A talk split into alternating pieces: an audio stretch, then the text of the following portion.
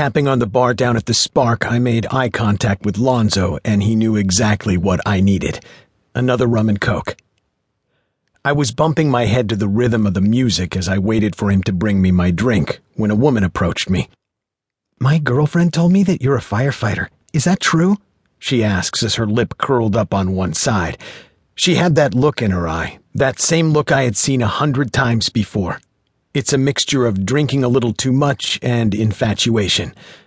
Your girlfriend is telling you the truth, I replied, grinning, as I turned around on the bar stool to face her. Suddenly, Lonzo's hand came over my shoulder with a rum and coke. There you go, Kane, he said. I grabbed the glass and took a sip. Mmm, mmm, perfect. Looking back at Lonzo, I nodded and said, Thanks, bro. He nodded and continued down the bar to help other patrons of the Spark. Looking back at the woman, she suddenly didn't look so hot as she cupped her mouth and bent over. Bathrooms are that way, I said, pointing over to the corner. She hurried her steps quickly away to the bathrooms, and I shook my head as I stood up and returned over to the pool table with Brian and the two girls we had just met earlier.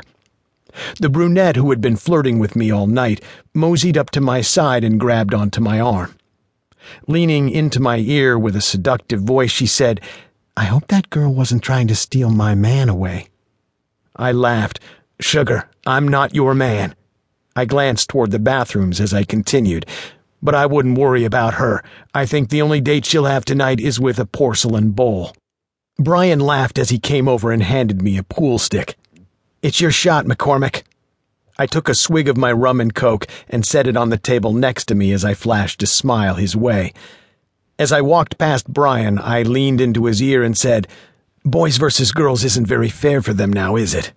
True, but we're all trashed and nobody really cares. Brian replied, laughing as he lost his footing for a second. I nodded in agreement as I strolled around the pool table. I decided to go for the six ball and got into position. I leaned across the worn green felt top pool table and looked at the corner pocket. Glancing down at the cue ball, I lined up my shot and let it rip. As I stood upright, I felt my phone vibrate in my pocket. Pulling it out slightly, I saw it was my sister Emily. She rarely called, and never at this time of night.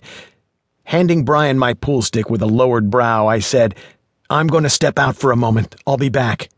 All right, man. Everything cool? Brian asked. Hope so, I replied.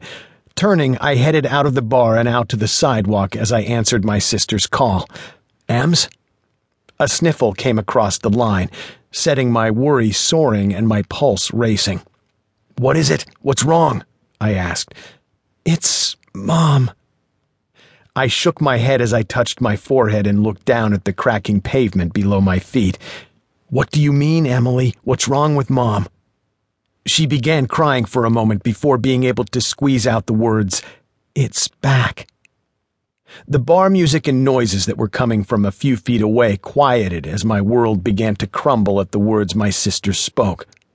My mother's cancer was back, how bad? I asked. Bad, she replied, her words trailing off in her hopeless tone. I sighed heavily as I looked up the sidewalk that was illuminated by the streetlights. I wanted to start running right then and not stop until I reached my mother. So she'll need lots of chemo and more rounds of. No, Emily snapped, interrupting me. What? It's not like that this time. It's bad, Kane, really bad. They aren't going to be treating the cancer. I dipped my head and let my back fall against the brick wall that was behind me. Really? They can't do anything? Surgery? No, they already tried all they could. It came back a few months ago and she kept it from us because she didn't want us to worry. She has months to live, if she's lucky. I'm going to come over, I said firmly, wiping the falling tears from my eyes. No, don't do that. I'm okay, Kane. Well, I'm not. And judging by the phone call in the middle of the night and the crying, you aren't okay either. I want to be there for you, sis. She sniffled. Thank you, but I'm okay. I know I made you feel bad for not being there for me after we found out about Kyle, but I'm older now and I understand. Plus, I'm at work right now.